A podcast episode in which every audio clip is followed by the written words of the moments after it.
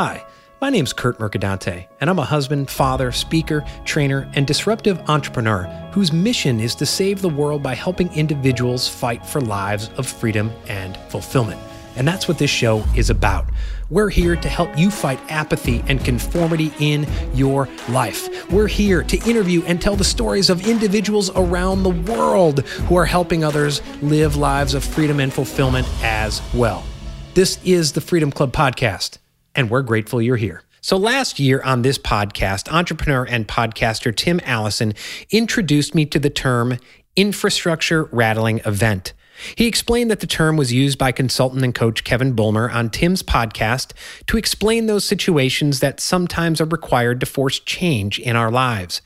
Kevin told Tim, I'm approaching my mid 40s, and anybody who's in that age group with whom I've spoken reports something very similar in terms of going down the path of life the way that they really perceived that they were supposed to be doing it, ending up bewildered, lost, frustrated, or in my case, it was a divorce, ill health, business failing, some sort of infrastructure rattling foundational change that you either change or what I might suggest the majority of people do, which is just to keep jumping back into the same bear trap.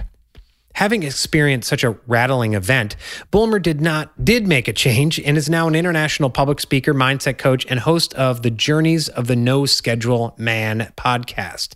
Now, Toph Evans, who I spoke about last episode, faced his rattling event in the form of being close to suicide but he made his change as well.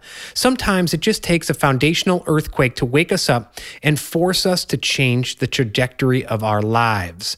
The anxiety and feelings of overwhelm and frustration I felt midway through my journey of building my PR and ad agency should have been such an event for me, but they weren't. Well, not quite. To be sure, I made some positive changes using Gallup's Clifton Strengths program to help me work within my strengths at work and become more productive. This helped me gain gain some freedom in my work life. There still, however, were problems. The anxiety attacks were fewer and farther between, but they were still there. I continued to have that feeling that I wasn't doing what I was put on this earth to do. The feelings of guilt continued, and I used gratitude as an excuse to remain trapped in my comfort zone of misery. That's when my infrastructure rattling event happened. My father passed away in 2012 after a two year fight against prostate and bladder cancer. My dad had been my hero, my counselor, the rock that held our family together. Even when I lived a thousand miles away, I still felt his presence guiding me through my work and non work life. When he passed away, I began a downward mental spiral. My dad had an incredible career. He worked on the space program, and after he passed, we dug up a thank you letter from Honeywell Corporation thanking him for his work on the Mars Mariner 6 and 7 spacecraft that took photos of the equator and southern hemisphere of Mars. He helped design electronics on fighter jets and led the team that designed all the electronic switches on the Boeing 777 aircraft. In my eyes, he was a real life superhero, a real life Tony Stark, the secret identity of Marvel superhero Iron Man. Sitting at his wake, however, something became very clear. I watched as men in their 70s recalled stories about my dad with tears streaming down their faces. Everyone had some story about my dad and the impact he had on them, their organizations, or their communities. Yet nary a person talked about anything from my dad's career. The stories were all about him as a father, a husband, his volunteer work dictating audio books for the blind or working with a local housing charity, his role in the University of Notre Dame Alumni Association, or his work at our church. It was like a glass of cold water thrown in my face. What was I doing? My dad had clearly set the example for me, and I was ignoring it, so focused only on work and career that the other parts of my life were suffering.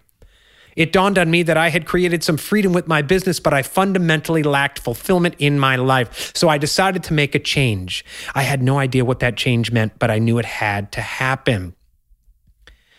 That, my friends, was an excerpt from chapter one of my new Amazon best selling book, Five Pillars of the Freedom Lifestyle. You can find that on Amazon or go to fivepillarsoffreedom.com today. Grab the book. If you liked what you read, read the full book. In that book are not only stories of folks that I have shared over the course of this podcast, people who have escaped their lives of quiet desperation, their comfort zones of misery to find freedom and fulfillment in their lives, but I also provide the roadmap to build that life of freedom and fulfillment in the form of the five pillars. So I hope you go to fivepillarsoffreedom.com, pick up the book. This has been the Freedom Club podcast. I am your host, Curt Mercadante. We'll talk to you soon.